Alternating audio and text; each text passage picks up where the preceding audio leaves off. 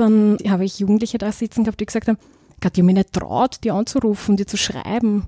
Also auch dieses, okay, sie kennen mich, sie kennen das Angebot, sie wissen, wie ich bin, aber sie trauen sich nicht. Oder sie haben auch nicht die Möglichkeit, sich zurückzuziehen, in Ruhe zu telefonieren aufgrund der Gegebenheiten zu Hause. Oder sie sagen, boah, wenn ich da angefangen hätte, mit dir drüber zu reden, ich hätte wahrscheinlich nur geredet. Mhm. Auch dieses, okay, ich, ich halte das so lange zurück, wie es nur geht und lass nichts an mich ran. Also das war total spürbar.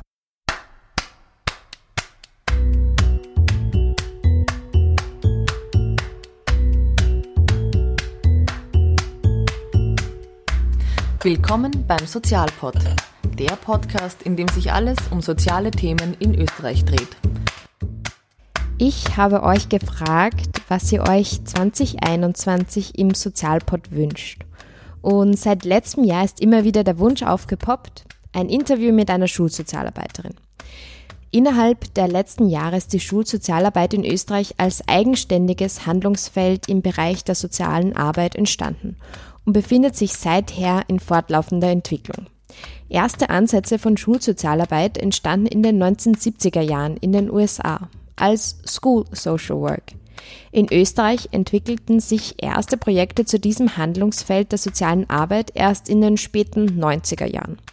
Das erste Projekt kam aus der Steiermark. Niederösterreich ist mit dem Verein Young nachgezogen, dann hat auch Salzburg gestartet mit dem Verein Neustadt.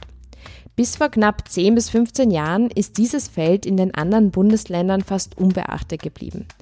Das ist auch der Grund, warum es bis heute keine österreichweite, flächendeckende und einheitlich finanzierte Schulsozialarbeit gibt.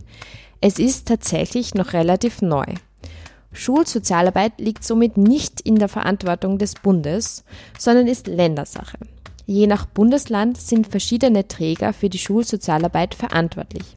Es gibt drei unterschiedliche Formen, wie Schulsozialarbeit aufgebaut ist. Durch die Schule selbst, durch das Jugendamt bzw. Jugendwohlfahrt oder durch private Träger wie Vereine. Je nachdem, wo die Schulsozialarbeit eben angesiedelt ist, werden dadurch natürlich ganz stark die Rahmenbedingungen beeinflusst. Erstens die Finanzierung, dann natürlich weitere Ressourcen und Angebote, aber auch das Anstellungsverhältnis der einzelnen Schulsozialarbeiterinnen.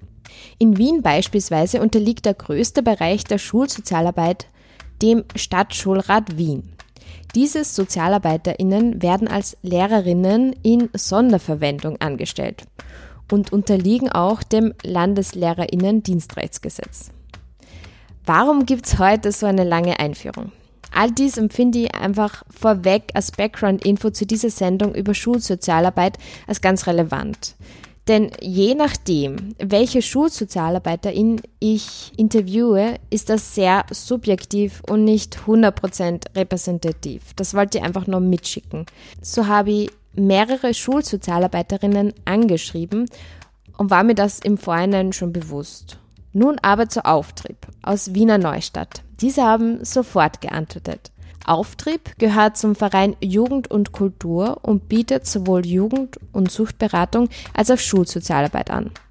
Beim Verein gibt es sechs SchulsozialarbeiterInnen, die acht verschiedene Schulen im Raum Niederösterreich Süd besuchen. Diese Schulsozialarbeit zählt somit zur Form der privaten Träger. Katharina Hacker ist eine von diesen und sie ist auch heute unser Gast im Sozialpod. Sie wird uns von ihrem Alltag als Schulsozialarbeiterin erzählen in dem Format Sozialpod vor Ort.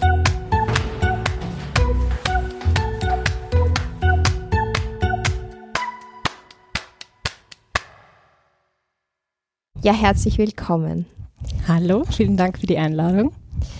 Okay, wir stellen uns jetzt vor, 24 Stunden bei Katharina Hacker. Wir begleiten dich und jetzt mal, jetzt schieben wir mal Covid-19 mhm. jetzt auf die Seite. Gerne. Ähm, ja, gerne. Oh. Wie sieht ein normaler Tag bei dir aus, wenn es das überhaupt gibt? Mhm. Also zu Schulbeginn ist es so, dass ich mich in allen Klassen vorstelle, dass die Jugendlichen mich einmal kennenlernen und das Angebot der Schulsozialarbeit. Und es gibt fixe Stunden, an denen ich an der Schule bin und eben Beratungsgespräche, Entlassungsgespräche anbiete. Ein Tag läuft bei mir so ab, dass ich in die Schule fahre, dass ich Kontakt aufnehme mit der Direktion und kurz einmal ein Stimmungsbild einfange, Gibt es irgendwie was? Machen sie sich Sorgen um Schüler, Schülerinnen? Und dann werde, verbringe ich quasi meinen Tag in meinem Beratungsraum und die Jugendlichen können zu mir kommen, wenn sie irgendwelche Anliegen haben, Sorgen, Informationen zu Themen brauchen. Oder es ist auch so, dass viele sich im Vorhinein schon mit mir was ausmachen und einen Fixtermin bei mir haben. Mhm. Und der Beratungsraum, der befindet sich direkt in der Schule. Praktisch. Genau, genau. Da wird geschaut, dass ich einen extra Raum zur Verfügung habe, wo ich ungestört bin mit den Jugendlichen. Es wird auch darauf geachtet, dass er abseits ist. Das heißt, dass die Jugendlichen das Angebot auch anonym in Anspruch nehmen können. Also dass es nicht alle irgendwie mitbekommen, dass sie zu mir kommen. Mhm. Und dass sie einen geschützten Rahmen haben, wo sie ihre Probleme und Anliegen besprechen können. Mhm. Und wie teilt sie das auf? Du bist nicht mhm. direkt mhm. an Achtfeld, genau, du, bist, du hast so, eine Schule. Genau, ich habe zwei Schulen insgesamt. Zwei Schulen. Genau. Okay. Wir sind ein Team von sechs Personen in der Schulsozialarbeit und wir teilen uns das auf. Mhm. Und um welche Themen geht es da meistens in dem Setting? Kannst du da vielleicht ein paar Beispiele erzählen? Ganz unterschiedlich von den Themen her. Natürlich im Jugendthema Identität, wer bin ich, was möchte ich werden, Freundeskreis, aber natürlich auch familiäre Konflikte. Sexualität ist auch ein recht präsentes Thema, sexuelle Orientierung oder auch man das erste Mal steht an, Verhütungspanne, also auch sehr intime Themen, die die Jugendlichen dann mit uns besprechen, aber auch psychische Belastungen, selbstverletzendes Verhalten, also wie gesagt, von den Themen her total vielseitig und unterschiedlich. Und tendenziell kommen die Jugendlichen direkt zu dir. Genau. Oder werden durch Lehrer, Lehrerinnen oder Eltern zu dir verwiesen oder findest du schon meistens, dass sie selbstständig kommen? Ähm, die meisten Jugendlichen kommen selbstständig zu mir. Natürlich kann es vorkommen, dass Lehrende vermitteln. Allerdings ist es dann auch so, dass die Jugendlichen entscheiden können, wollen sie mit mir reden, beziehungsweise auch über was wollen sie mit mir reden weil das Angebot ist freiwillig und das, was wir auch besprechen, das bleibt dann auch unter uns. Das heißt, die Lehrenden bekommen dann auch keine Informationen von mir, mhm. was wir besprochen haben.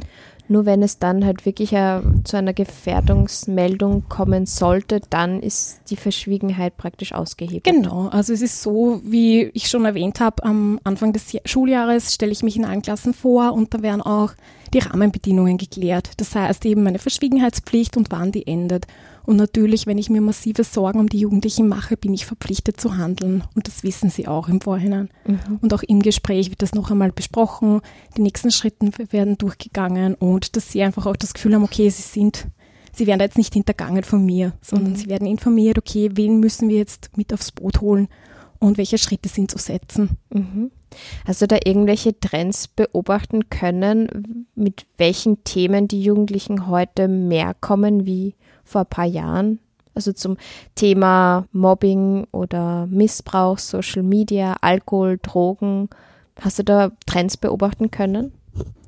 Also schon so in Richtung Social Media natürlich, Cybermobbing ist dann auch oft Thema. Auch die Anonymität eben im Internet. Wie geht man mit Beschimpfungen um? Wie kann man damit, welche Schritte kann man setzen? Auch wenn man irgendwie angeschrieben wird von jemandem und man sagt, okay, man kennt die Person nicht, man hat aber Interesse, möchte sich trotzdem mit der treffen. Mhm. Worauf kann man achten, dass man das mit den Jugendlichen auch durchbespricht? Hast du selbst auch schon Sachen gelernt, die du einfach vorher, die dir nur nicht bekannt waren oder wo du das Gefühl gehabt hast, so, boah, das ist eine ganz andere Welt und irgendwie durch die Jugendlichen komme ich da jetzt, ja, lerne da ganz andere Sachen kennen. Ja, zum Beispiel vor Jahren, ich hatte kein Instagram, keinen Plan gehabt, was das ist. Und ja, durch die Jugendlichen ist es einfach so. Facebook war dann immer mehr so präsent für sie. Deswegen hat man sich dann mit anderen Apps auch angefreundet oder Snapchat. Wie schaut das aus? Was gibt es da?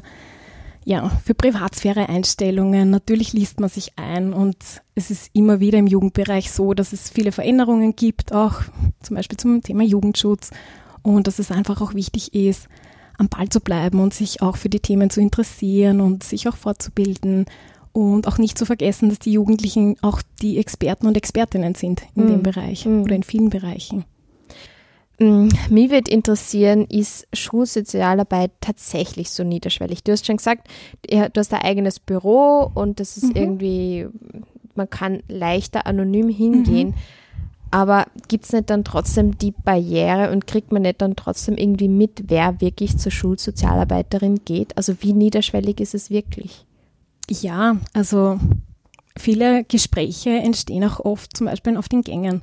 Also wenn man jetzt zum Getränkeautomaten geht und es quatschen dann eine Jugendliche an oder ein Jugendlicher, weil eben gerade niemand da ist und dann macht man sich was aus.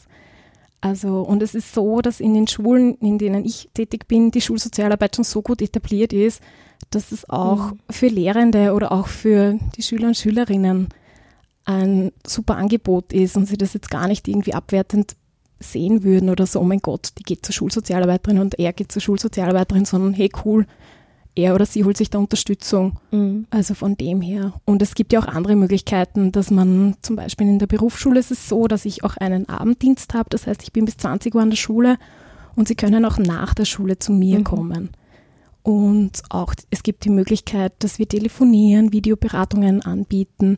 Also ich bin da in dem Prinzip sehr vielseitig und mhm. sehr flexibel, dass die Jugendlichen das so nutzen können, mhm. wie sie das dann auch möchten. Den Zugang schon nochmal erleichtert, aber wenn es wirklich so anonym genau. sein kann. Wie lange begleitest du die Jugendlichen durchschnittlich? Kannst du das, ähm, kann das auch wirklich so ein Setting sein, wo du als Schülerin und Schüler wirklich so ein Jahr regelmäßig begleitest oder ist es meistens so mit ein, zwei Gesprächen und dann passt's? Ganz unterschiedlich. Also bei mir ist es so, dass ich in der Polytechnischen Schule tätig bin da sind die Schüler und Schülerinnen im Schnitt ein Jahr. Natürlich kann es vorkommen, dass Jugendliche das Angebot von Beginn an nutzen und sehr regelmäßig zu mir kommen oder auch nur wirklich punktuell, wenn es Themen gibt, wo sie sagen, okay, das möchte ich jetzt besprechen, da brauche ich irgendwelche bestimmten Infos. Oder auch in der Berufsschule. Der Lehrgangsturnus, also dieser Lehrgangsrhythmus sind zehn Wochen es kann sein, dass wer wirklich, wie gesagt, die zehn Wochen vorbeikommt und das sehr regelmäßig nutzt und sich dann auch noch im Anschluss meldet. Also das merke ich ganz, ganz oft, dass das Angebot sehr nachhaltig ist und auch wenn die Schüler und Schülerinnen nicht mehr vor Ort sind, sondern schon in einer anderen Schule sind, eine Lehrstelle beginnen oder wie auch immer oder eben auch wieder im Lehrbetrieb zurück sind, dass sie trotzdem noch melden und Kontakt mit mir aufnehmen. Mhm du hast jetzt auch schon erwähnt, auch vom Image her, dass, dass es in den Schulen, wo ihr seid, einfach schon sehr etabliert ist. Ähm, Stichwort Brennpunkt Schulen, du magst den Begriff wahrscheinlich auch nicht so gern, aber wie, wie kommt eine Schule zur Schulsozialarbeit? Wer bzw. welche Schule hat Schulsozialarbeit verdient? Also verdient, ich würde sagen, es wäre in jeder Schule sehr gut, ja. das Angebot der Schulsozialarbeit umzusetzen da es, wie du schon erwähnt hast, auch sehr niederschwellig ist. Es ist ein Unterstützungsangebot und es gibt einfach auch viele Themen, die die Jugendlichen oder die Kinder nicht mit ihren Eltern besprechen wollen oder mit ihren Freunden, wo sie sagen, okay, sie wollen da einfach eine externe Person haben, eine Ansprechperson, die sie auch auf Augenhöhe, die ihnen auf Augenhöhe begegnet. Und daher, wie gesagt, würde ich sagen, es wäre für jede Schule sinnvoll. Aber natürlich muss sich auch die Schule dafür entscheiden. Also mhm. bei uns ist es so mit den Pflichtschulen, in Wiener Neustadt, dass die Schule da auch einverstanden sein muss, dass das Angebot auch umgesetzt wird. Mhm. Also in den neuen Mittelschulen, in der Polytechnischen Schule. Mhm. Wie schaut denn die Zusammenarbeit mit Lehrkräften aus? Also meine Erfahrungen sind äußerst positiv. Das heißt, wenn es irgendwelche Anliegen auch seitens der Lehrenden gibt oder sie sagen, okay, das könnte sein, dass das irgendwie so in die private Richtung geht, dafür fühle ich mich nicht zuständig oder ich habe das Gefühl, der Schüler, die Schülerin lässt irgendwie nach von der Leistung her und er oder sie bedrückt irgendwas, dass sie dann schon sehr gerne auch vermitteln und auch sehr dankbar sind. Mhm. Also wie gesagt, meine Erfahrungen sind da äußerst positiv. Sie schätzen das Angebot der Schulsozialarbeit sehr und nutzen das dann auch gerne für einen informellen Austausch. Mhm in deinem Alltag, wie sehr bist du mit anderen Professionen konfrontiert? Also ist äh, die Zusammenarbeit mit der Polizei oder eben mit der Kinder-Jugendhilfe, wie oft kommt sowas vor? Mit welchen Professionen arbeitest du eng zusammen? Es ist ganz, ganz unterschiedlich. Es kann auch sein, dass ich mich mal mit anderen Einrichtungen vernetze. Da gerade, wie es in den Berufsschulen ist, die Schüler und Schülerinnen aus ganz Niederösterreich kommen und wenn es dem Schüler oder der Schülerin auch wichtig ist, ähm, nach der Schule wohin zu gehen, dass man dann gemeinsam irgendwie vorfühlt, was ist das für eine Einrichtung, welche Personen arbeiten dort, dass man gemeinsam mal anruft und eben auch das Angebot irgendwie abklärt, welche Möglichkeiten gibt's oder auch in Richtung, wenn man sagt, okay, Schulsozialarbeit ist ein super Angebot, aber es braucht irgendwie mehr, es braucht was Intensiveres in Richtung Therapie, dass man auch Kontakt aufnimmt mit Psychotherapeuten, Therapeutinnen. Mhm. Und so Kontakte zur Polizei oder Kinder- und Jugendhilfe ist halt wirklich, wenn es irgendwie zu Gefährdungen kommt. Mhm. Hat es bei dir schon gegeben? Also Kontakte zu Kinder- und Jugendhilfe ja. Mhm. Zur Polizei eher, wenn ich irgendwelche Informationen benötige, wo ich sage, okay, da bin ich mir rechtlich jetzt unsicher, wie das abläuft in der täglichen Arbeit und dass ich da den Kontakt aufgesucht habe. Natürlich mhm. alles auch in Absprache mit den Jugendlichen, auch wenn es um Gefährdungen geht. Mhm. Also wie gesagt, das ist mir immer ganz, ganz wichtig, mit ihnen das vorzubesprechen, welche Schritte sind als nächstes und was braucht es dann auch, dass ich sie gut unterstützen kann und welche anderen Personen muss man dann mit aufs Boot holen. Mhm. Also sehr feinfühlig sein. Ja. Also offen, transparent, ne? das ist mir einfach ganz, ganz wichtig. Ja. Ähm, Covid-19. Wie schaut Schulsozialarbeit aus in Zeiten von Homeschooling? Wie könnt ihr da die Kinder und Jugendlichen derzeit gut begleiten, unterstützen? Ja, ganz anders als sonst. Also ich bin nicht in der Schule, weil die Schüler und Schülerinnen sind ja auch zu Hause, wie du schon gesagt hast, im Homeschooling. Das heißt, die Angebote finden digital statt. Uns war es ein Anliegen, also als Teilbereich, ähm, die Jugendlichen zu informieren, dass wir weiterhin für sie da sind und dass sie uns erreichen können. Ja, dazu braucht es eine gute Zusammenarbeit auch mit den Direktionen, dass man ihnen auch Informationen weiterleiten kann. Okay, wie erreichen die Jugendlichen einen jetzt? In welchen Zeiten sind, sind wir erreichbar? Über welche Medien? Also wie können sie Kontakt aufnehmen? Wir haben natürlich auch das Angebot ausgebaut. Telefonberatungen war eher selten. Das ist jetzt natürlich unser tägliches Brot, sage ich jetzt einmal, oder auch mit Zoom-Beratungen, dass die Jugendlichen auch uns sehen können oder wir sie sehen können, weil übers Telefon geht einfach viel verloren, sage ich jetzt einmal. Wenn eine Person gegenüber von dir sitzt, kriegst du Gespür dafür, okay, gibt es da irgendwie noch was, wie geht es der Person? Und übers Telefon fehlen oft die Emotionen. Und hast du das Gefühl, du bekommst trotzdem mit, wie es den Schülerinnen und Schülern geht? Also jetzt haben wir fast ein Jahr. Wie mhm. kannst du vielleicht uns ein bisschen mitnehmen vom März bis jetzt, wie, wie dein Gespür da ist? Also es ist ja recht unterschiedlich einfach von den Schulen her auch. Im März waren natürlich, muss man sagen, dass ich auch selber in einer Krisensituation war und auch selber so irgendwie zu schauen, okay, wie gestalte ich jetzt meinen Alltag, wie kann ich Kontakt aufnehmen zu den Jugendlichen. Natürlich die Jugendlichen, die ich schon gekannt habe, wo ich die Telefonnummer habe, die habe ich angeschrieben, sie haben Kontakt mit mir aufgenommen. Aber dann Personen zu erreichen, die zuvor die Schulsozialarbeit nicht in Anspruch genommen haben oder wo das Interesse möglicherweise noch nicht so da war, das ist natürlich herausfordernd. Und auch zu schauen, okay, was ist, was könnte attraktiv für die Jugendlichen sein? Ne? mit Informationsvideos, die auf YouTube gestellt werden, wo man versucht auch sie zu erreichen, wo die Lehrenden dann den Link ausschicken, dass sie wissen, okay, wir sind auch noch da für euch. Mhm. Und das ist natürlich ganz unterschiedlich genutzt worden. Und im Nachhinein, also wie dann die Lockerungen wieder kamen, als ich wieder in die Schule durfte, Juni, Mai, Juni sowas, dann habe ich Jugendliche da sitzen gehabt, die gesagt haben, Gott, ich habe mich nicht traut, die anzurufen, die zu schreiben. Also auch dieses, okay, sie kennen mich, sie kennen das Angebot, sie wissen, wie ich bin, aber sie trauen sich nicht. Oder sie haben auch nicht die Möglichkeit, sich zurückzuziehen, in Ruhe zu telefonieren aufgrund der Gegebenheiten zu Hause. Oder sie sagen, boah, wenn ich da angefangen hätte, mit dir drüber zu reden, ich hätte wahrscheinlich nur geredet. Mhm. Auch dieses, okay, ich, ich halte das so lange zurück, wie es nur geht und lass nichts an mich ran. Also das war total spürbar. Mhm. So die Hemmschwelle nur viel mhm. größer eigentlich. Genau. Und jetzt? Ja, es ist halt, wie gesagt, einfach von der Schule her unterschiedlich, weil es gab zum Beispiel in den Berufsschulen dann einen Lehrgang, der ist jetzt zu Ende, wo die Schüler und Schülerinnen mich gar nicht persönlich kennen. Also dann eben auch mit Informationsflyern, mit Videos.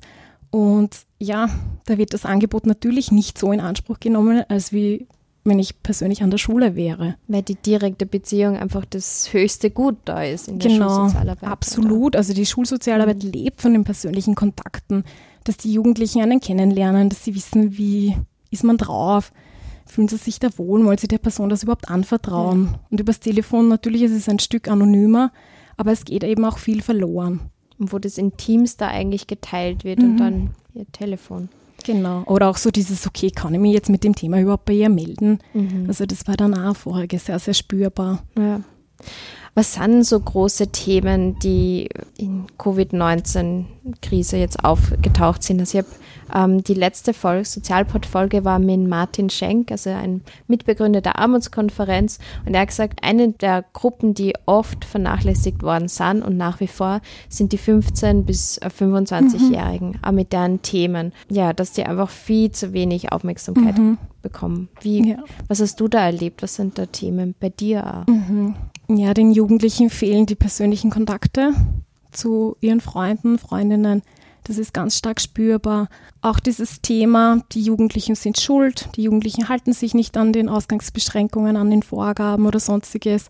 Das ist auch sehr stark spürbar, dass die Jugendlichen das sehr belastet sind oder auch aufgrund der Situation zu Hause. Sie haben keine Möglichkeit, sich zurückzuziehen. Es ist irgendwie auch herausfordernd mit den Gegebenheiten bezüglich Homeschooling. Ne? Vielleicht haben sie noch Geschwister, sie müssen sich den Laptop teilen, sie können das nicht in Ruhe irgendwie durchgehen, diese schulischen Angelegenheiten.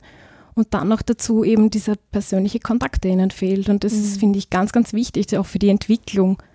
Oder auch immer wieder diese Reibereien zu Hause mit den Eltern. Ja. Also das ist schon stark spürbar. Und auch dieses Gefühl, alleine zu sein, mit seinen Themen vollkommen alleine gelassen zu werden. Oder eh, wie du schon gesagt hast, so dieses, okay, auf mich wird vergessen. Hast du das Gefühl, dass wo stehen wir jetzt gerade, dass einige Jugendliche, die du betreust, äh, resignieren und sagen, jetzt scheiße wirklich drauf? Mhm, also die Jugendlichen, die ich aktuell betreue, die sind extremst vernünftig und eher so in die Richtung, okay, das schaffen wir jetzt auch noch irgendwie, dann bleibe ich halt zu Hause, dann halte ich mich halt dran, obwohl es ihnen dabei nicht gut geht. Mhm. Also das ist schon stark spürbar.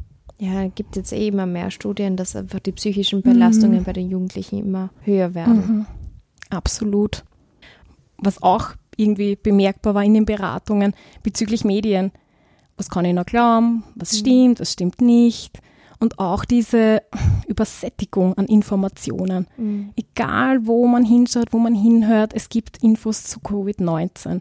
Und das war den Jugendlichen, also die ich betreue, oftmals zu viel. So dieses, was glaube ich noch? Oder ich bin überfordert. Es, es macht mich wahnsinnig, wenn ich mich damit beschäftige.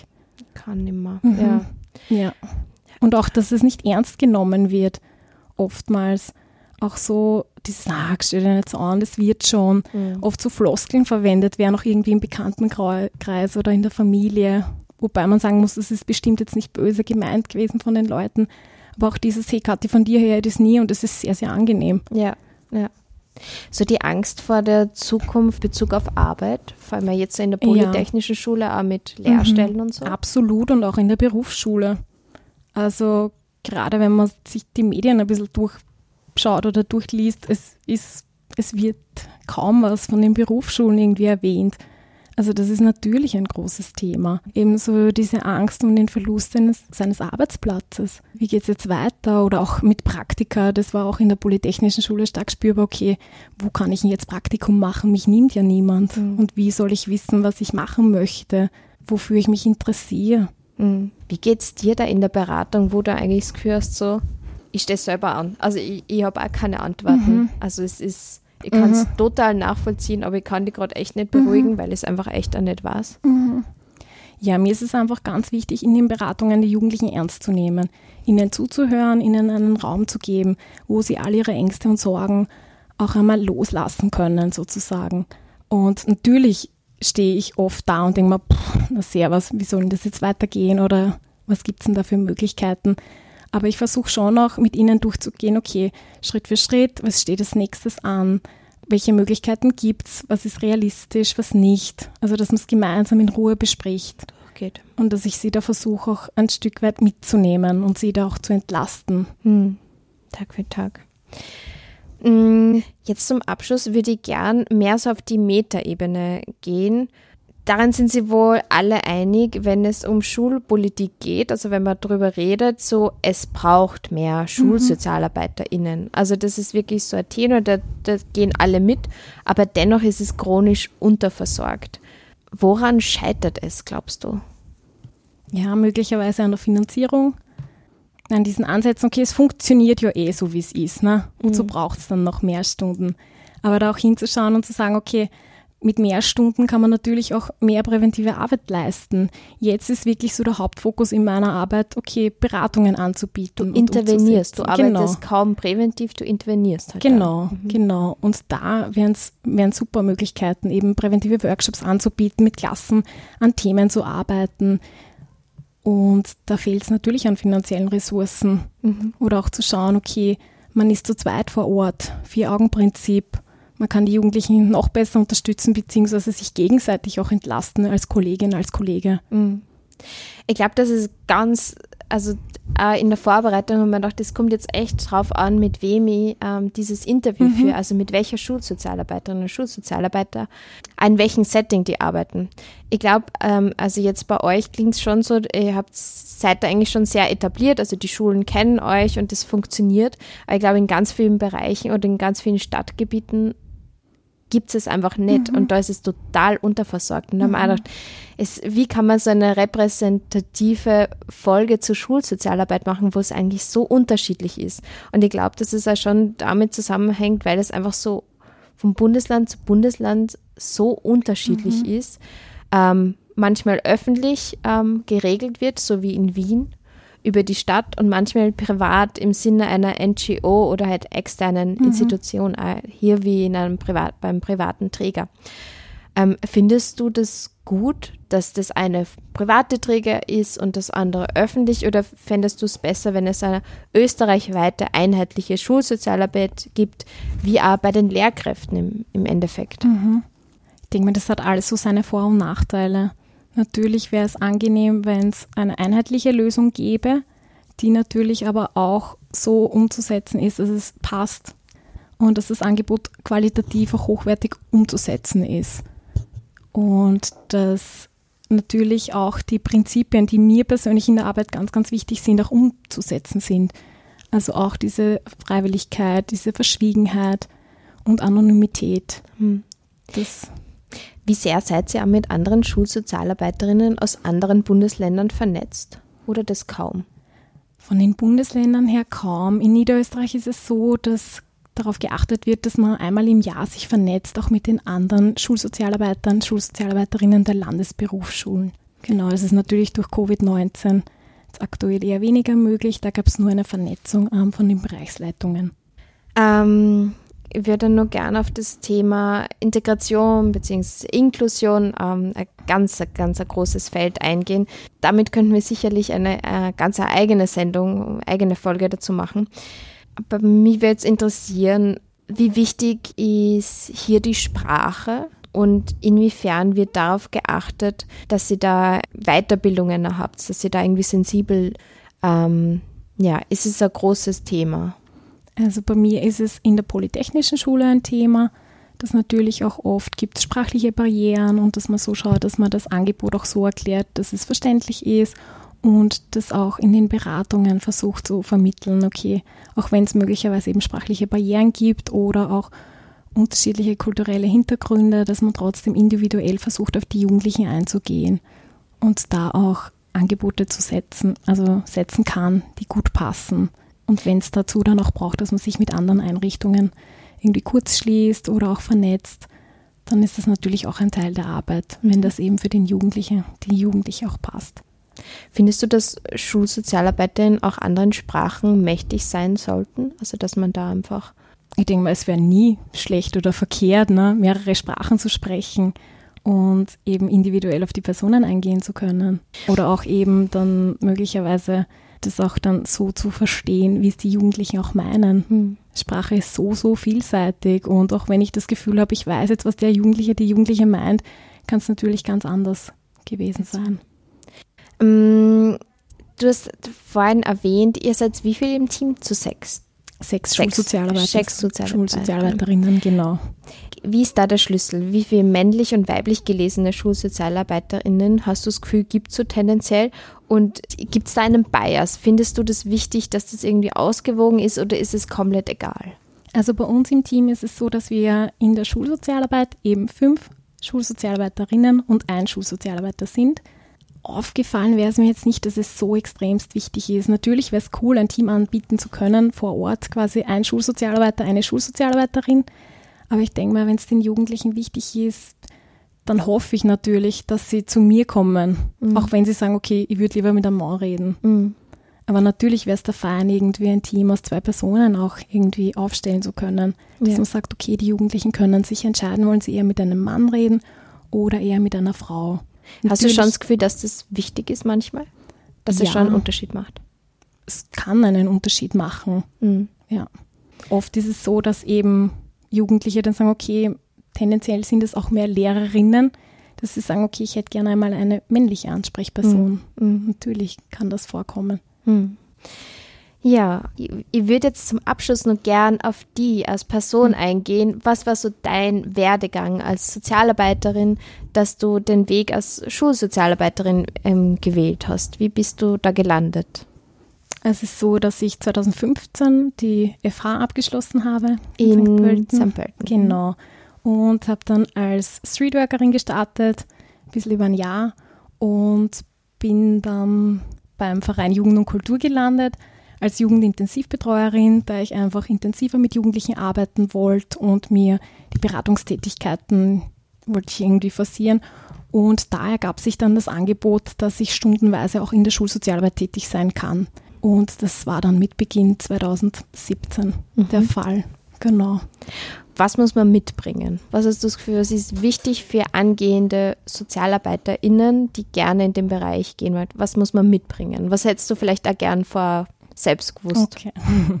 Interesse auf jeden Fall an der Zielgruppe und auch an den Themen und natürlich auch die Freude an der Arbeit. Mir persönlich ist es auch wichtig, authentisch zu sein, dass die Jugendlichen da auch ein gutes Gespür kriegen, okay, können sie mit mir oder eher nicht. Und auch die Bereitschaft, eben auch sich fortzubilden, sich einzulassen. Die Jugend, es ist doch alles sehr sprunghaft oftmals von den Themen her, von den Interessen und dass man sich darauf auch einlässt und ihnen auch Beziehung anbietet, den Jugendlichen und ihnen auf Augenhöhe begegnet. Mhm. Und die Selbstreflexion und dass man auch gut auf sich selber achtet und zu schauen, okay, was braucht es denn auch, dass man eine Beratung gut abschließen kann oder wie kann man gut mit den Personen auch arbeiten. Und hast du das Gefühl, dass, dass du genug Ressourcen hast oder dass du eigentlich immer hinterher rennst und irgendwie, dass sie alles nicht so ganz ausgeht? Oder hast du das Gefühl, du bist da gut irgendwie? Ähm, Ich glaube, es macht ein bisschen einen Unterschied jetzt, natürlich mit Homeschooling oder man ist vor Ort. Vor Ort ist es teilweise schon so, dass ich mir denke, puh, wie soll sich das alles ausgehen? Dass ich wirklich genug und ausreichend Zeit mir auch nehme für die Anliegen von den Jugendlichen. Oder auch, dass einmal Zeit ist eben für Gespräche mit Lehrenden, mit der Direktion. Allerdings, es geht sich aus. Also Ja. bei mir, es geht sich irgendwie aus. Und wenn ich da herumschule oder Ja, so. mhm. Aber es funktioniert. Und natürlich ist es so, dass ich jetzt zu Hause viel mehr Ressourcen habe. hm. Dadurch, dass sich ja weniger Jugendliche melden, weil, wie ich es vorher schon gesagt habe, das Angebot ist einfach so, dass wir von diesen persönlichen Kontakten leben, Ja. vor Ort an der Schule. Und genau jetzt wahrscheinlich viel mehr Jugendliche gerade als Schulsozialarbeiterin brauchen würden und sie Mhm. nicht melden. Also Genau. gibt es zum Abschluss noch irgendwas für 2021? Was sind Wünsche von dir in Bezug auf die Schulsozialarbeit? Was wünschst du dir? Es können jetzt Kleinigkeiten sein, aber auch, du kannst da träumen. Was wünschst du dir? Ich wünsche mir, dass wir wieder vor Ort sein können. Also, dass es eben die Möglichkeit gibt, persönliche Beratungen anzubieten, dass die Jugendlichen das Angebot kennenlernen, dass sie das nutzen, dass sie auf uns zukommen, dass das Angebot wertgeschätzt wird, dass das gesehen wird, dass es wichtig ist, dass es die Schulsozialarbeit gibt, auch während Homeschooling-Phasen, dass man sagt, okay, es soll trotzdem die Möglichkeit geben, dass die Jugendlichen sich melden. Nicht zu sagen, okay, ihr sitzt jetzt eh zu Hause, das braucht ihr dann eh nicht. Nein, es ist umso wichtiger, präsent zu sein, auch wenn es auf eine andere Art und Weise ist. Ja, vielen, vielen Dank für die Zeit, ähm, Katharina. Ähm, alles Gute weiterhin und hoffen wir, dass es wirklich, dass der Wunsch in Erfüllung geht, dass es einfach wirklich bald in Präsenz wieder sein kann. Vielen Dank dir. Dankeschön.